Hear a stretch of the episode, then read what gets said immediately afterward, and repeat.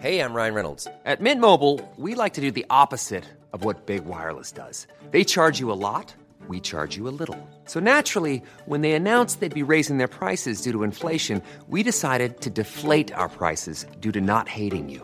That's right. We're cutting the price of Mint Unlimited from $30 a month to just $15 a month. Give it a try at mintmobile.com slash switch. $45 upfront for three months plus taxes and fees. Promo rate for new customers for limited time. Unlimited more than 40 gigabytes per month. Slows. Full terms at mintmobile.com. podcast is a member of the Great Big Owl family. Hello and welcome to The Fear, a podcast about the overlap between comedy and horror. My name's Sarah Morgan. Halloween. Halloween. Hello, hello, Halloween, Halloween. Happy, happy Halloween, everyone. Uh, we're starting the countdown to Goth Christmas, and this is a suitably spooky episode of The Fear uh, with the fantastic Andy Nyman. Andy's an actor, a writer, and alongside Jeremy Dyson, creator of the stage show Ghost Stories. And he was kind enough to chat to me at the Playhouse Theatre, where he's currently starring in Fiddler on the Roof. Um, we talked loads about Ghost Stories, which, if you don't know, it was a play, it was a film. Now it's a play again. It's on in London and it's going on a nationwide tour in the new year. Ghoststorieslive.co.uk. Um, if you like this episode of the show, there is a huge back catalogue of fear. Loads of your favourite funny people talking about their fears. Um, have a little poke around in our dusty archives, why don't you? Um, and you can find us on social media at The Fear Podcast. There's a live show coming up on 25th of October in York. Uh, details about that in a sec. Uh, but for now, please enjoy Andy Nyman. We begin with me apologising because I went to the wrong place first, uh, the wrong West End Theatre. Um, because what is the real fear? Is it Babadooks? goblins and boglins, or is it having anxiety and making a tit of yourself in front of people whose work you love? Um, I'll leave that one with you. Uh, but he was lovely about it, and this is one of my favourite ever episodes of The Fear, all the good stuff. Please enjoy this Halloweeny episode with the spooktacular Andy Nyman. Cheers! Happy Goth Christmas!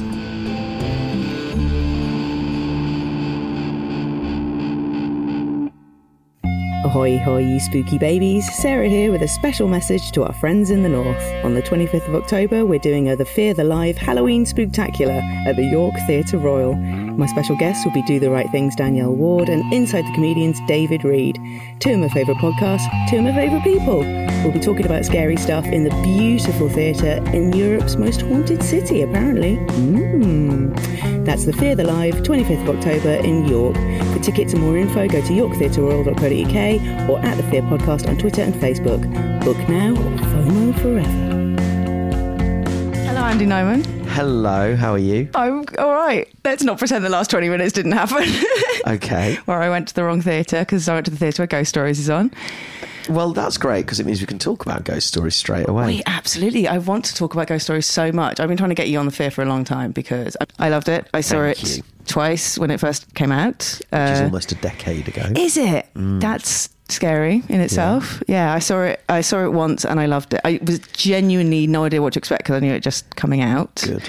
And I was a fan of your and Jeremy's other works. Yeah. And so I knew it would be good and I knew I'd like it. And but I did not was not prepared for how how scared I was when I was because I was sort of on my own and it was a thing and I didn't know what to expect or anything. And I was and you did such a beautiful job with all the warning signs everywhere Yes.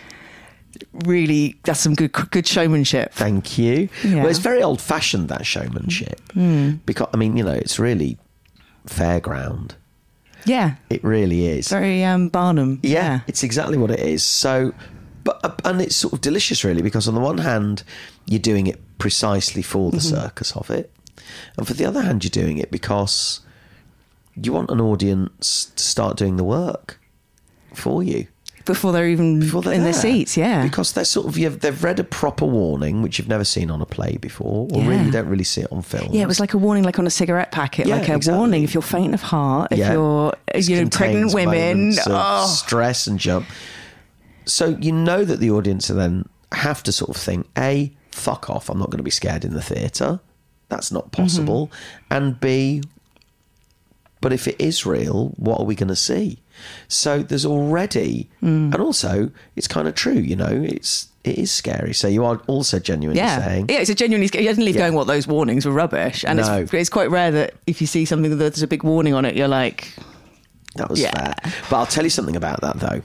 So when it started at the Liverpool Playhouse, which is where we did 3 weeks first, we it was up to speed. We did our dress rehearsal. The artistic director came to see it at Liverpool, and um, and it wasn't working. The play wasn't really, working. Really? I mean, it was fine, but it wasn't delivering what we wanted it to deliver. And Jeremy was livid with me that I had forced us to have these warnings everywhere.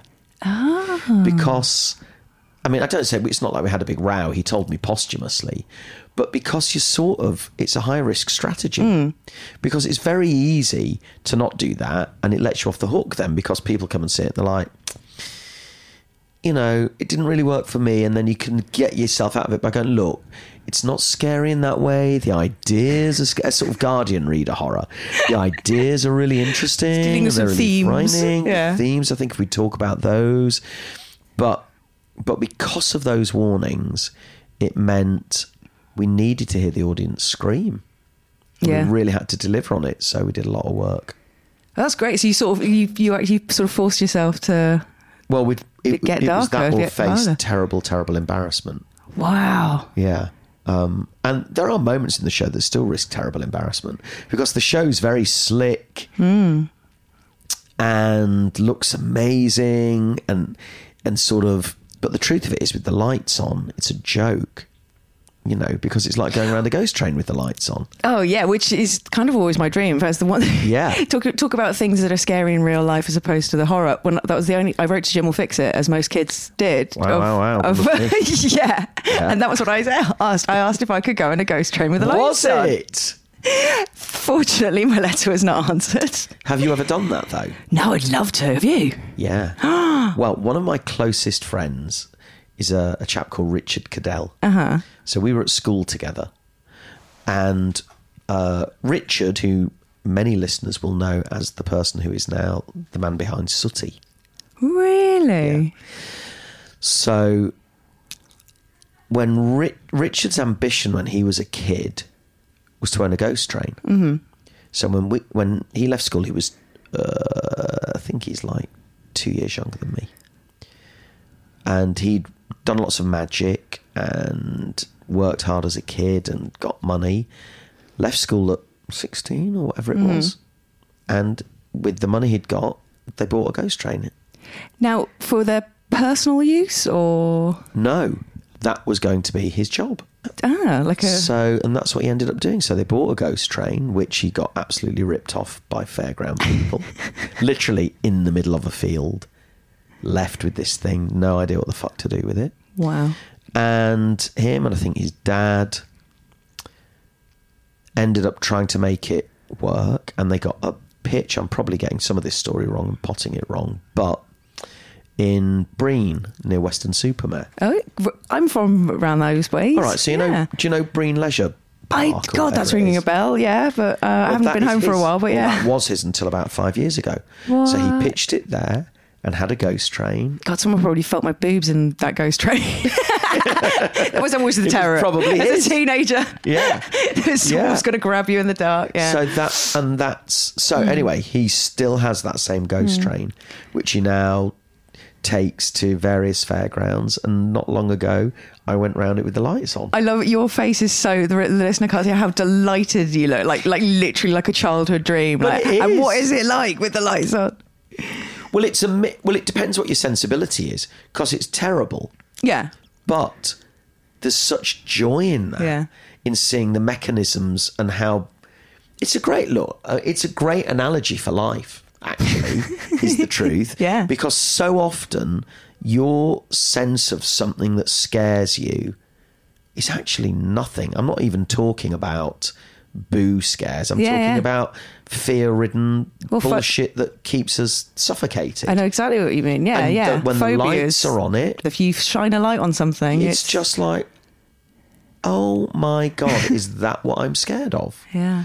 And it's really, really interesting, but it's also incredibly exciting and satisfying to see how simple it all is.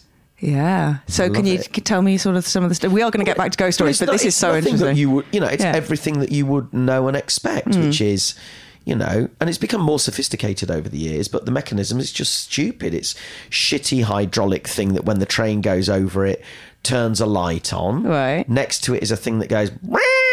That noise. you know, black cotton hanging down, Yeah. and there's a badly painted mask on like a scarecrow. yeah. I mean, it's nothing more than that. And then you know there are other things that have become a that thing that more. puffs air in your face. That's always fun. you want that? Maybe one that sprays water just as you're going out, so the audience outside can see you reacting, and and it's it's so simple, Oh. but it's just wonderful. Absolutely. Oh, fabulous. That's that's amazing. But so this is that was my that's that was my uh, question I've always had about ghost stories because I saw it twice so, uh, in the theatre. How do you stage a show knowing that every seat in the theatre? Does someone run around sitting in every seat? yeah, well, not every seat, but Yeah. certainly every area. Yeah. You have to, especially if there are those key moments. Yeah. Where, and every theatre size is a bit different. So you can be sitting in a, you know, we've just done the tech of it at the, um, at the ambassadors. And uh, I don't mean this patronisingly for anyone listening who doesn't know what a tech is. A tech is your technical rehearsals, where you're working through every single lighting cue, every single moment, every single thing in the show, and to see to make it work.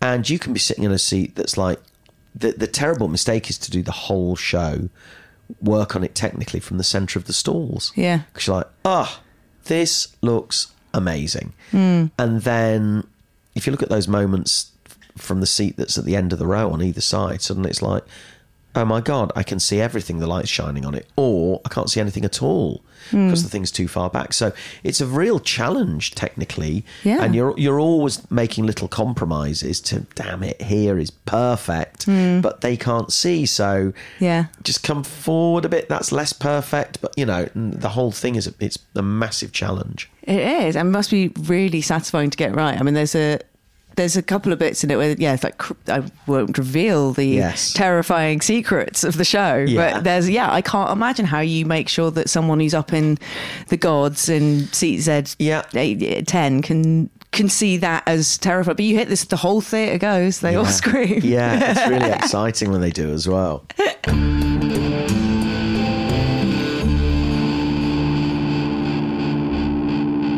Let's pick up. We, we may have just cut something that was a spoiler, but We let me tell you what we are talking about hmm. is a moment in the show that should happen that didn't happen when Sarah saw an early preview. So I'm just bringing you up to speed. And what I was going to 10 say years was, ago. technically, that is a very key moment. Yeah. It's a tiny, tiny little thing, but as I've said, I had this conversation two days ago.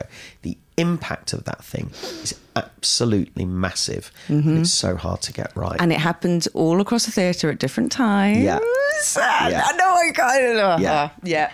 But I'm glad you liked that. I loved it, but I honestly, it's great. Uh, there's a. I just I was reading a few. Um, because you've obviously talked about this a lot in your career, and I loved your description. We were talking about the difference between the film, which we will get onto, and Yeah. the stage version.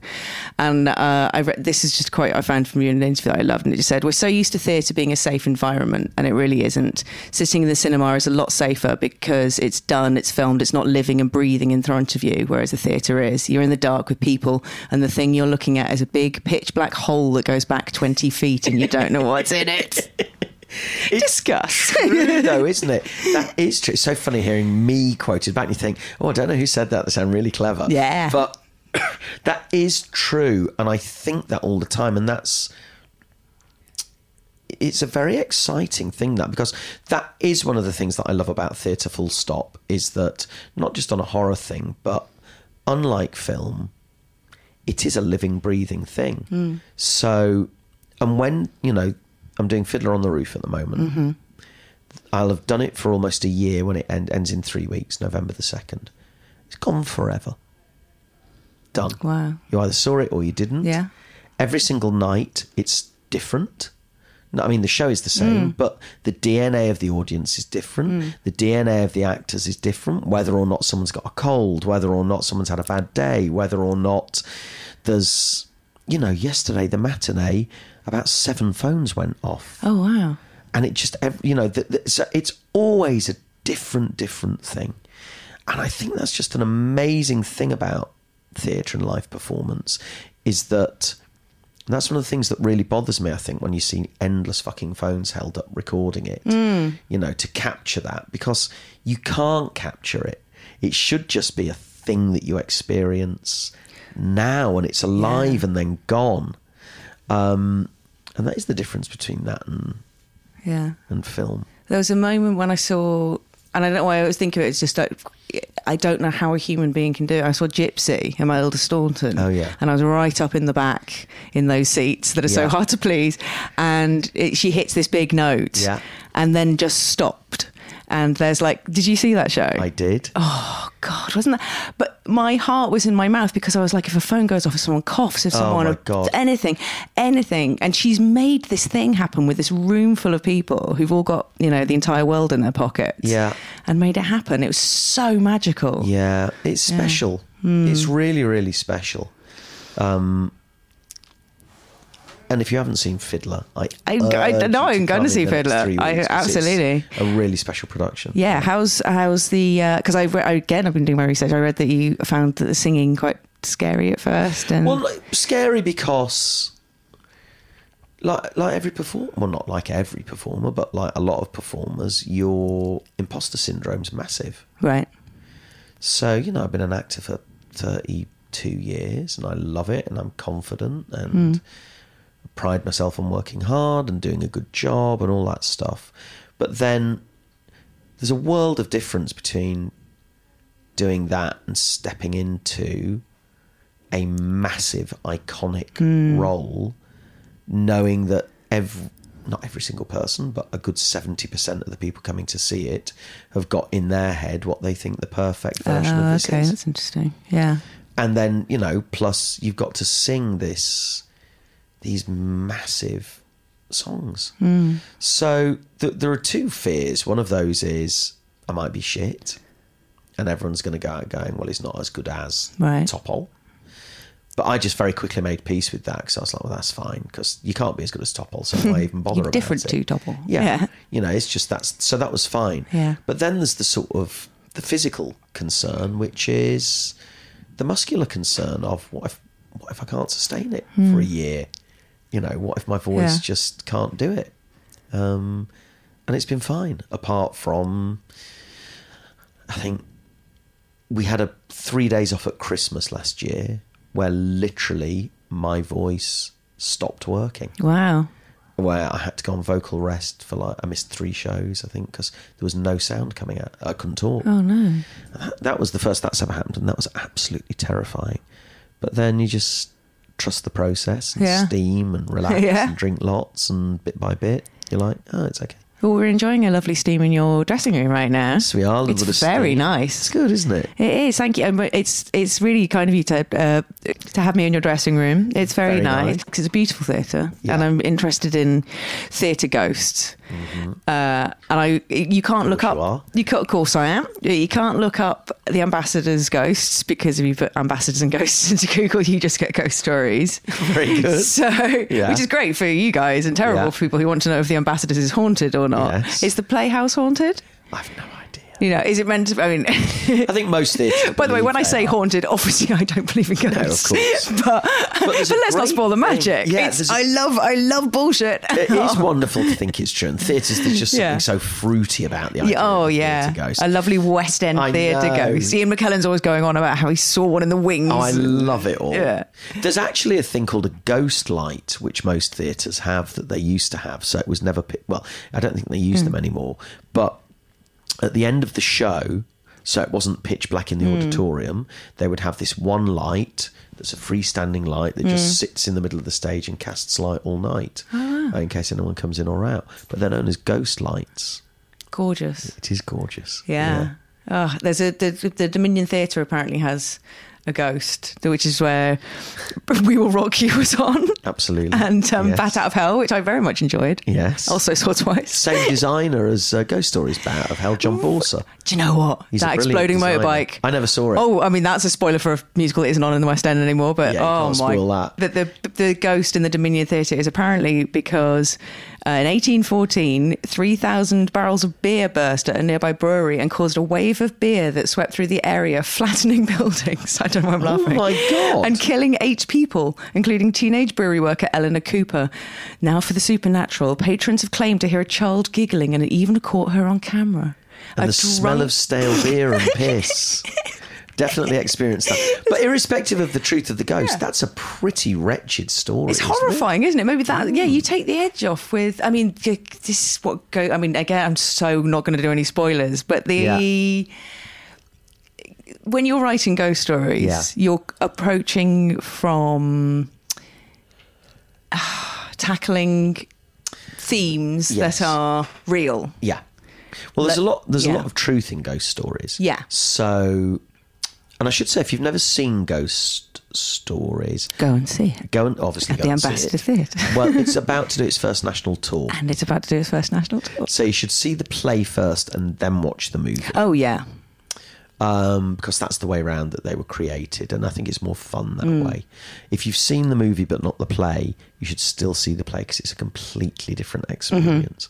But the play contains basically our Jeremy and I have been best friends since we were fifteen, and what bonded us was horror, horror and dirty jokes. I mean, that was it. Nothing's really changed, and but when we sat down to write ghost stories, literally the first thing we did was ask each other what we'd done that we were ashamed of. Wow. And that was the starting point of of the sort of the journey of the play. And then we you know, we then wrote down our favourite moments from horror films and mm-hmm. things that you know, and, and that if we were fifteen, which was the people we were when we met, and we're basically the same people, what would we want to see in a play? And that's the play we wrote, you know. And walking past the front of that theatre now, fuck me, mm. the buzz of se- it's always looked good, but I think this looks particularly Yeah. amazing. And we just kept thinking, if we were kids and we'd walk past that, it's like Blackpool Seafront. Yeah. You're just like, Oh, for a horror nerd, you walk past Oh, my it's like God. this looming hooded Yeah. figure who's also a teenage boy, but also just this. What is that? I don't Yeah. know. And Yeah. there's terrifying warnings everywhere, and it just yeah, it's a But big red shiny it- button. I would not have wanted to walk down that street as a kid. And- I, I'd, yeah. I'd have wanted my parents to. I'd have. I'd sort of maybe glanced at it in the daylight, but Mm. at night with the green lights on it and stuff. But I love that. That's the same fear as the books. You you know those books where all those. I mean, I was about to say terrible books, and that's unfair. But Mm. all those James Herberts and things when I was a kid that had come out, and I'd have to cover them in brown paper, or Yeah. the, the pan books of horror, and then read them at night and throw them on the floor because I was too scared to look at the cover. That feeling's great. But the, the, the, the, the sort of not again, it's about shining the light on dark spots. That when you see a bit of something but are too scared to go in, like when I was a kid, there was a family that had a poster for Nightmare on Elm Street in the window of their house, which is a lot. Wow. Uh, and you, you know, a, a previous, you know, on this show we've talked about like posters for videos that you weren't old enough to rent. Yeah. that comes up a lot. Yeah. but the so it's that it's you're not being able to know what the you know if you actually saw. When I finally actually saw Nightmare on Elm Street, loved Yeah. it, thought it was Yeah. hilarious. but for years, terrified, trauma- Yeah. traumatized at what might be inside. Oh, it's really a precious thing that. Hmm.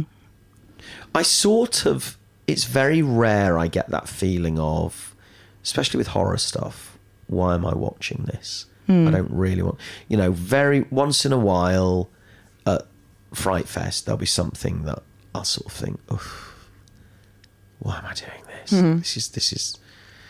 Um, and then you get through it and you're like, oh my god, that was so good. you know, but it's such a rare, special thing. Um, we had a brilliant moment on the on the very first ghost stories where we had a souvenir brochure done, and so I sort of said to the Fright Fest guys, "Do you uh, who does your posters? They're really good." And they said, "Oh, it's this guy Graham Humphreys." So I was like, "Oh, great. Okay, can I have his number and I'll get him speak to him about this." So I called Graham up. I'd never met him. And I sort of said, um, he's got, he's very, young. have you ever met Graham Humphreys? No, No, okay. don't know the guy. Sounds So, so I called up Graham Humphreys and he sort of sounds like that. He's quite sort of young, got a really sort of young voice. So I'm like, hello. So we took, I mean, that's actually a terrible impression. It's nothing like him, but I'm trying to give him a very, so he's got this sort of young, hello. I'm like, oh, Graham. Oh, hi. Yeah. So I said, "Th- th- I know we want to do this cover. Okay.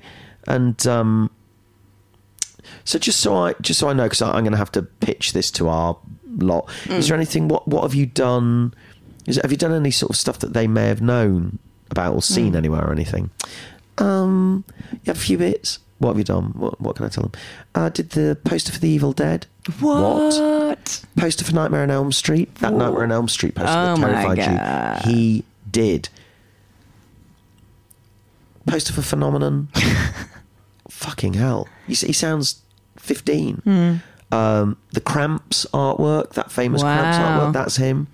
He's this extraordinary last of a dying breed Hmm. poster artist. He's amazing. So that's who did that poster that scared you when you were a kid. Cool. Was there anything like that when you were a kid? Video shop covers, anything like that? Uh, I mean, I was, I was a, r- I was terrified of everything like that when I was a hmm. kid. Terrified of horror.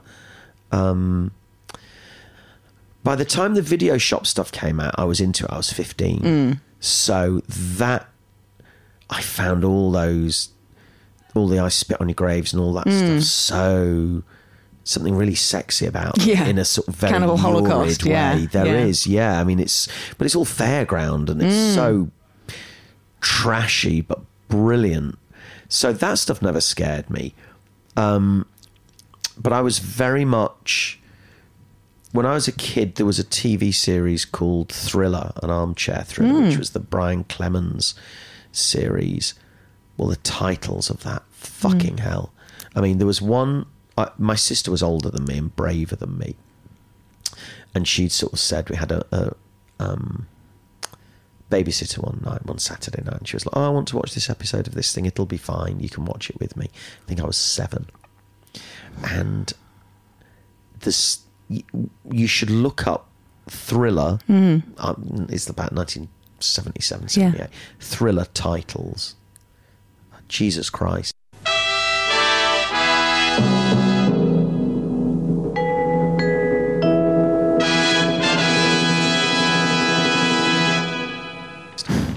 It's this fisheye lens with this. Bada, bada. The word thriller comes up, and I, well, I, it did for me.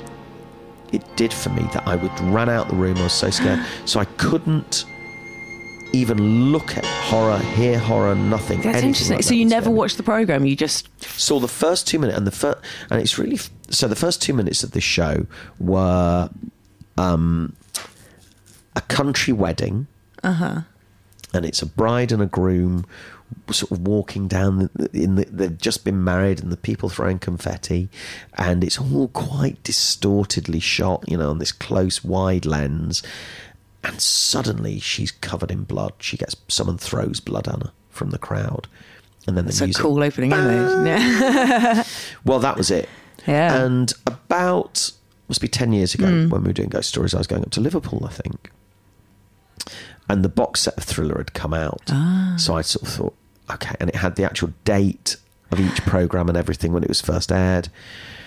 And I was work. I didn't know what it was called this episode, and I was working my way through them. Well, my God, when that episode started, I just had to turn it off oh, still there. and it The just i mean i've watched it since i've Yeah. forced myself but it just cold sweat God, I've never come across this show. This is um oh it- and this is this is pre Michael Jackson thriller. This is pre Oh, just, God, yeah, yeah, yeah, yeah, just yeah. just the word itself it was called was Thr- so it was saturday night it was a bit it was sort of a precursor to hammer house of horror Ah. so it was brian clemens who's the guy you know he was a sort of genius who just i guess he was our version of oh my god i've completely blanked on rod serling Yeah.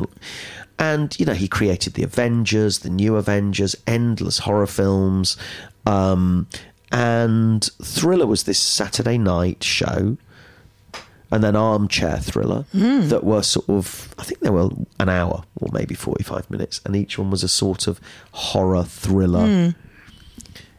And but there's also something brilliantly old britain about them. Yeah. you know where where everybody is sort of you know where the guys are getting home and the wife's making a whiskey there's a whiskey in there Say, come on in darling and you know and he's a businessman and Yeah. but but fucking hell, they are some of the stories, some of the plotting. He was hmm. masterful. Yeah. Cool. Now I'm going to definitely Oh, check that, dig that out. out, yeah. Yeah.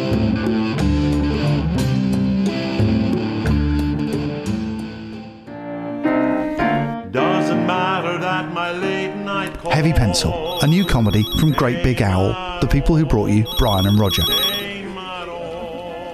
Are you a client? Yes, yes, I'm a client. I'm the actor Michael Cork.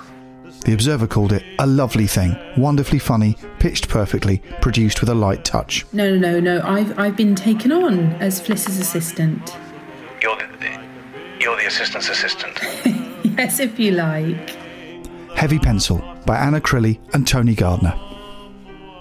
Great Big Owl.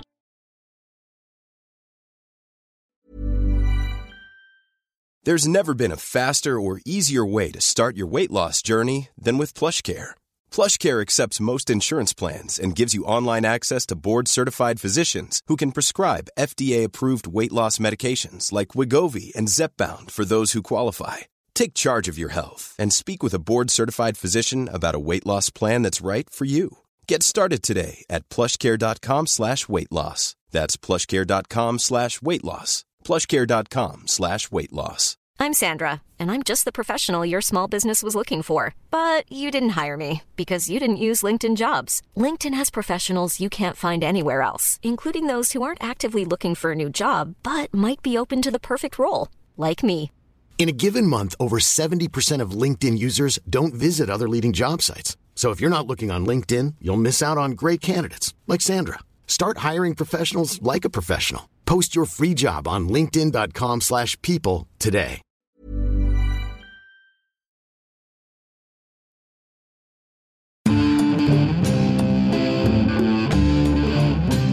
I mean, I love uh, the sort of. Uh, you know the old tales, the unexpected ones, where the the, the the the creepiness is compounded by just how horrible Britain looked back then, or Oh, sort yeah. of how bleak. The, the one um, is it Flytrap? Do you remember that one? Oh my god, yes. With the little girl. Oh my god! Don't even spoil it. If anyone's no, not not seen going it, to. It's come I up. Richard on Osman YouTube. chose it for this very Really? parish, which is why I had to watch the whole thing, and I slightly hate him for it now because it's horrifying from the beginning. Like it's it, probably when you're watching it, it wasn't horrifying in the beginning because it's just a Yeah. girl on a well, bus. the very first Tales of the Unex, I think it is the first Tales of Hmm. the Unexpected. The Landlady. If you've never seen that, Oh, is that? Oh, okay, yeah, yeah. No, Again. what, no spoilers. We won't. so good. Mm. Oh my god! So you when you were you said I'm interested in you saying you weren't you were scared by horror as a Yeah, child. yeah. Like uh, was that a kind of did you make a conscious decision to sort of embrace it, to like press the bruise? No. What happened was I was very scared of all that stuff, Mm. and I would really, I'd, I'd buy books and things Mm. that were like.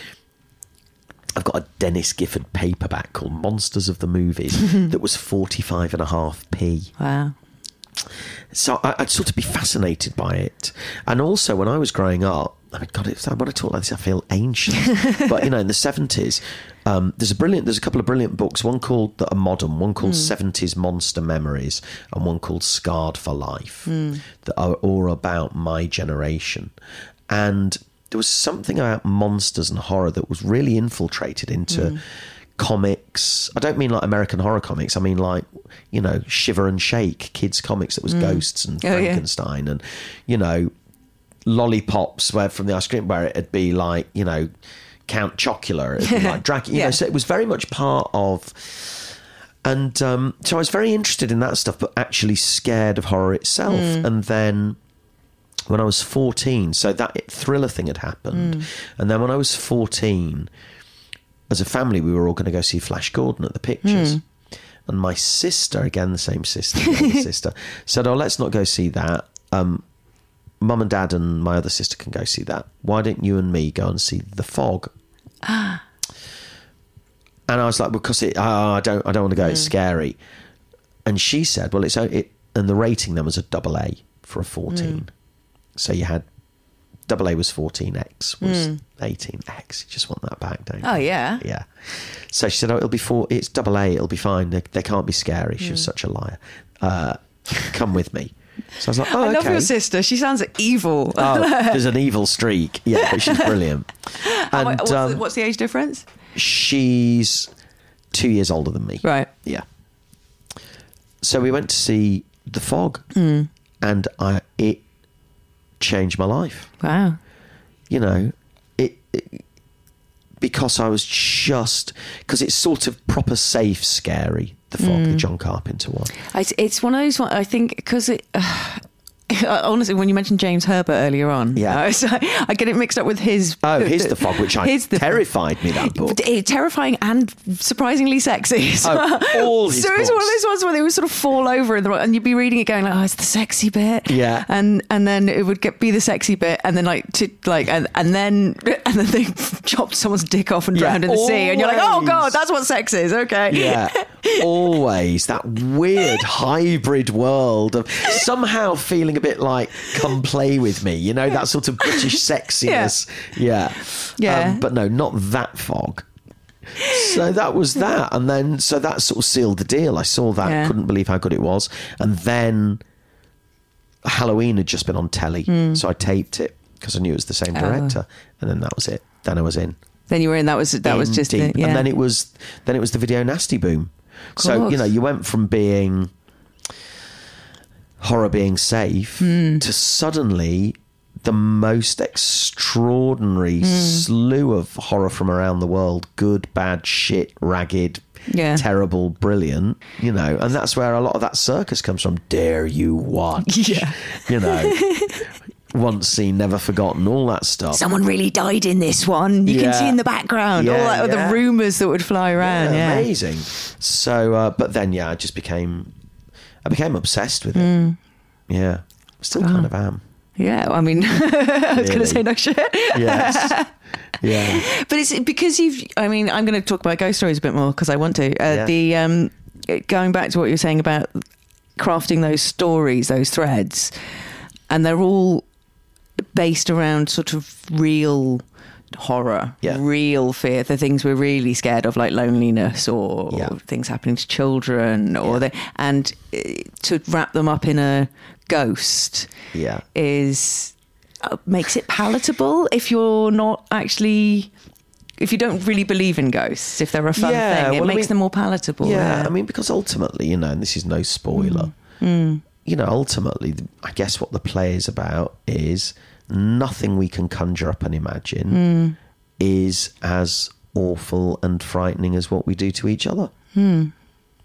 And that's true. That's true. it is true it's Yeah. the real the real horror The real horror. the real uh the but you feel i feel like your career with, with magic and Yes. horror and as essentially sort of prodding that bruise desperately trying to sort of you feel like someone who really wants to believe is what i'm well, saying Well, it's a really interesting thing, isn't it? Because ultimately, you know, from when I was younger, I've never been religious, religious, Hmm. But when I was younger, I I love the tradition of it, and Hmm. I love.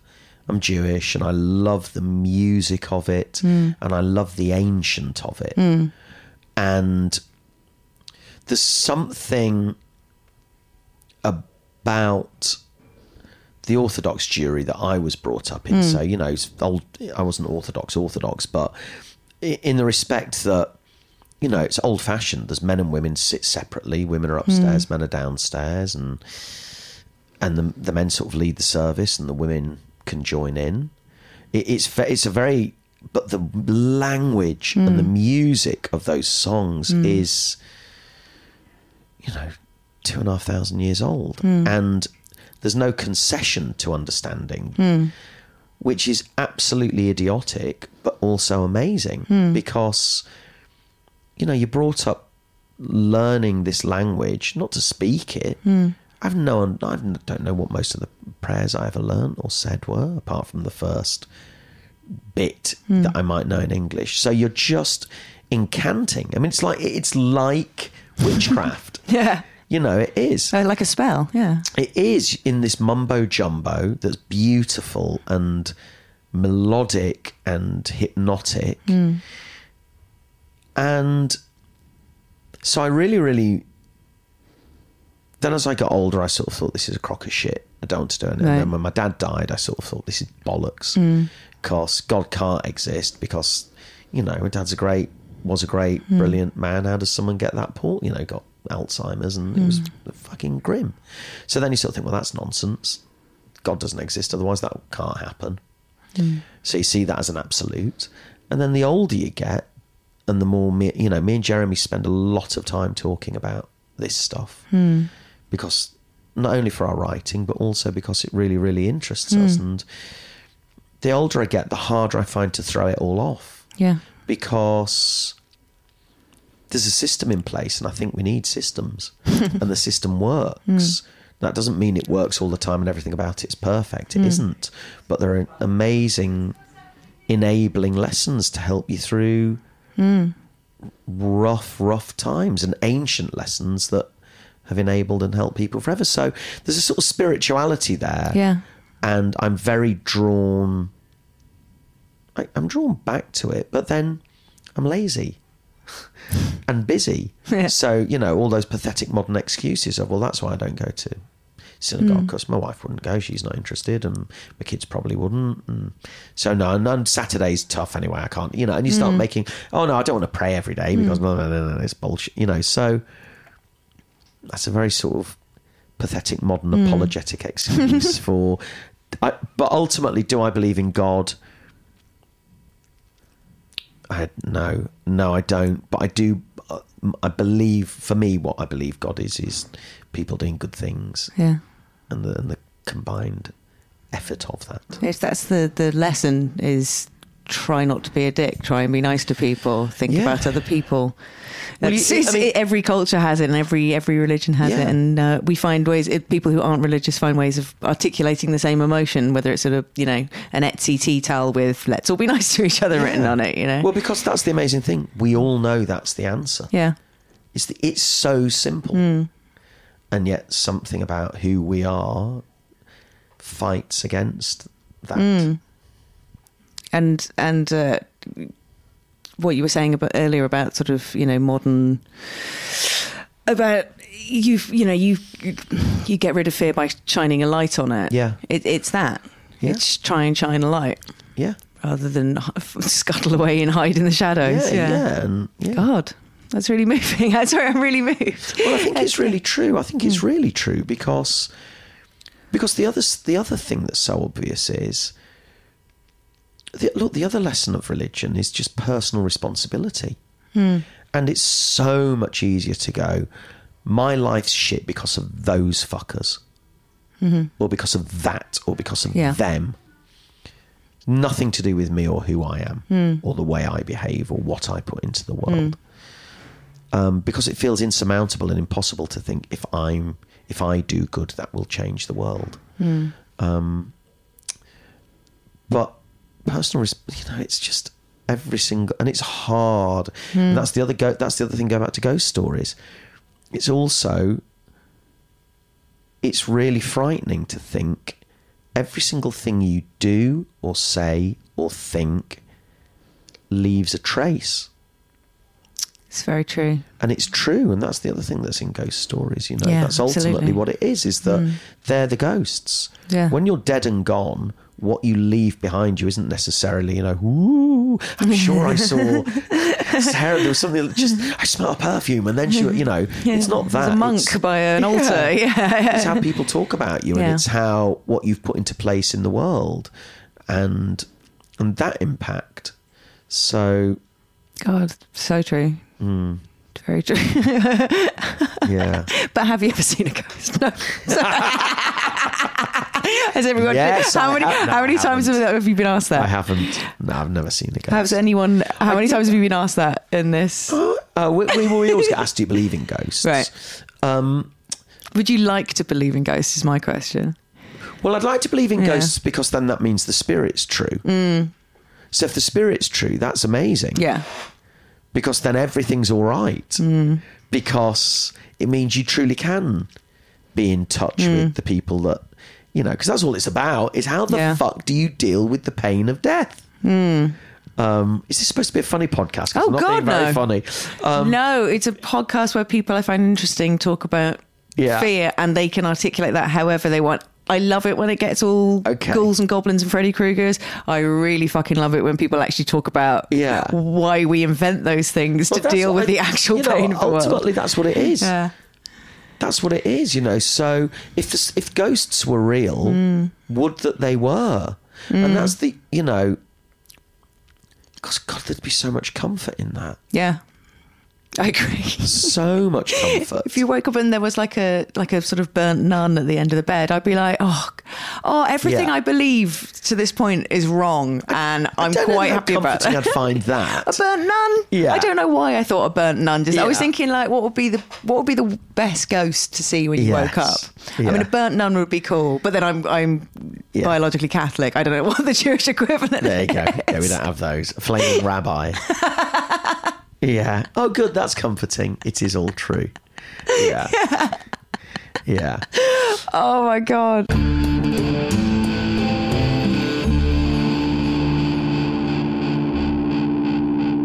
Um, so, well, should we talk about comedy and horror? How, writing thereof, because you obviously uh, write with Jeremy, and you, how do you how do you approach writing comedy and horror? Well, the comedy of it, we've never written as jokes. Hmm. I mean, there are, and that's actually not true. There are a couple of moments in there where you know that's a good gag, Hmm. but for the most part, it's you want the the comedy to come out of the truth of it Mm. and how people behave. That's why American Werewolf's the best example of any of those, because it's so funny and so Mm. true. Um, and that's that just felt like, aside from the most amazing special effects you'd ever seen in Mm. your life at that point, you know, it just felt like an incredible piece of writing. Mhm. So, and and that was sort of a template for us, not that film per se, but that tone of things being funny because they're real Yeah. and you being able to relate to it as opposed to because so often with comedy horror the comedy's not funny enough and the horror's not scary enough Interesting. so Can you give an example? No Hmm. I mean, I say the equivalent is like those torture porn films, which I'm not a massive fan of, just because they they're not really about anything. They're No. about like, wouldn't it be a w- cool? But what's if this happened? those, Yeah, yeah is the first of those really Mm. hostel Yeah. felt like it was about something yeah, that def- felt yeah. super smart and it started as you know it started as a sort of oh wow there's a psycho Mm. killer Mm. and then it opened out into this sort of thing about i guess you know people trafficking globalization and stuff that was like and then it was just you know also balls out torture you know but yeah you're right so comedy horror i don't know i mean so Shaun of the Dead's a great example Mm. of one that really works brilliantly. Yeah. Because it, you know, because it's funny and scary and moving, Mm. you know. But but the, for for the king of them is is American Werewolf. Absolutely. Is there a particular scare, um, and it doesn't have to be uh, from a horror film that you admire that you'd like to recreate? Like you said, you watched a Oh. lot to do your ghost stories. Well, the the greatest, I Mm. think, one of the greatest scares, and I'm again reluctant to talk about the exact moment, but there's a moment in Exorcist three. oh, Have you never seen it? I have, and I'm trying to think what. Yeah. There's a moment in the hospital Oh, I know exactly what you mean. Yes, yes, yeah. That Yeah. is Yeah. extraordinary. And it's extraordinary because just as a technical exercise, Yeah. How do you, as a writer, you sit down with fingers to keyboard. How do you write that? I don't. I don't get it. well, I guess you sort of write the timing on, you sort of write what you think it's going Yeah. to be, but then that's one thing, it's another to capture that on film. Mm. So there's that moment, and then the other moment, scare wise, uh, is at the end of Dark Water, the original Dark Uh-huh. Water.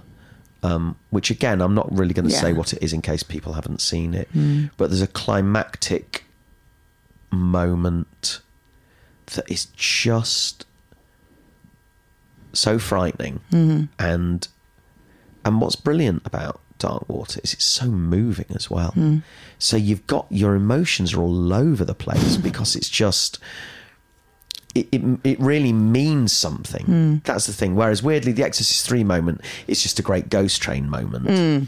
That's just a great I want to see your mate's ghost train. Does it have like out of um what's the word uh, unofficial like unlicensed horror people Oh, I love all that so much. Oh. I love that about as much as I love unofficial Disney stuff on ice cream. Yes.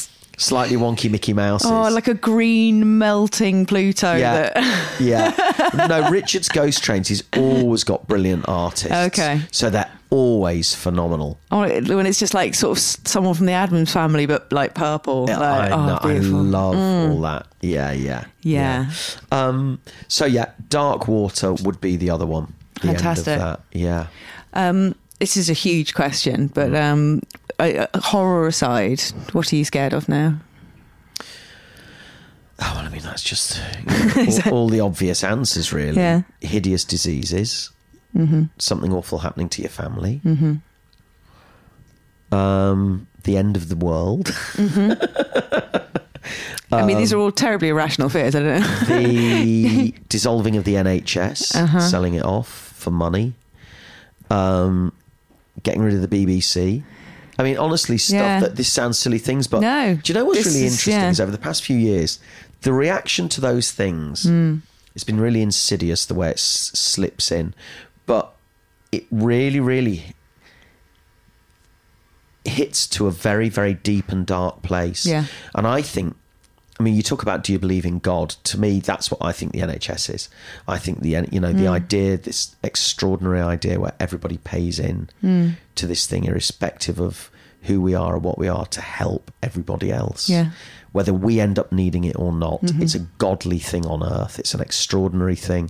So when that gets eroded, it's frightening and wrong, and you feel helpless. Mm. That's been the really interesting thing, actually, about the past five years that I, that is frightening, is the sense of helplessness as you see the the endless onslaught of global warming, or you see the the madness of the world where you think no one seems accountable for anything Mm. anymore. So it feels like the start of some sort of Armageddon movie Right. you know where so that's there's definitely a, a frightening edge to the world at the moment i think but then equally we've sort of been there before and it's Mm. you, you ultimately have to hope in man We've never had so much access to what everyone else is doing before to know if there's hope around the corner or not. well that's the thing that Yeah. that's the thing the internet has changed Mm. everything both positively and negatively yeah. it's absolutely changed the world I feel like I need to end this on a on an up on an upbeat note so that you don't go do the world's most depressed. yeah we have to do the equivalent of spraying you with water as you leave the ghost train What is the equiv? Let's. Oh, yeah sorry What is hell, your? that's been a bit grim hasn't it No, it's been. Oh God, I'm in heaven. This is like my perfect episode. Uh, you've been amazing. I just, um, yeah. What is it? How do we, how do we hose the listener down and grab their boobs, but consensually? Consensually, yeah, yeah. Um, Whoa, uh, what? well, here's the upside. Yeah. Is for those of us that love horror, Mm, we've been in a golden age of horror it's true. for 20 years, Mm. and that's not going anywhere Mhm. because the more the world gets fucked up, the better the horror is. because there's so much Ah. great stuff to dig into. Because people think, people who sort of think they don't like horror, I think most people do, but people think they don't like, think it's created and loved by subversives and outsiders and devil worshippers. But the truth of Mm. it is, for the most part, it is the most Christian with a small c, Mm. caring art form that is about look at what's happening. Yeah. Look, everybody, quick, this is shit. Look. And so that's really Well, it's where, it's where the satire is happening, definitely. It's where all the commentary. It's where the commentary is Exactly. coming from. I mean, the most exciting films, and yet Get Out and Yeah. Prevenge and things like that, where they just like Yeah. these. Here's a perspective you didn't really know about, and here's how we tell it Yeah. through uh, through horror. Yeah. yeah.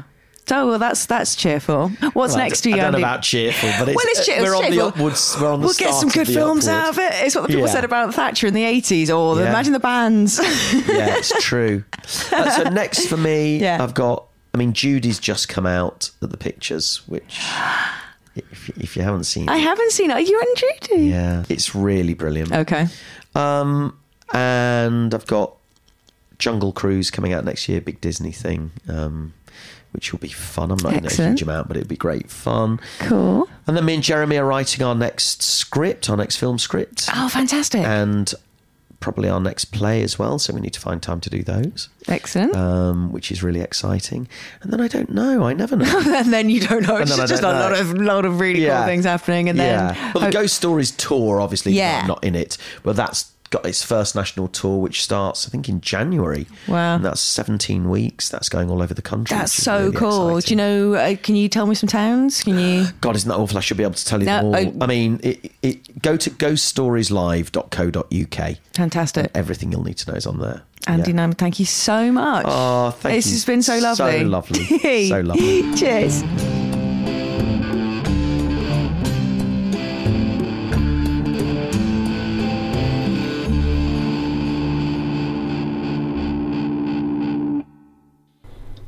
GreatBigOwl.com.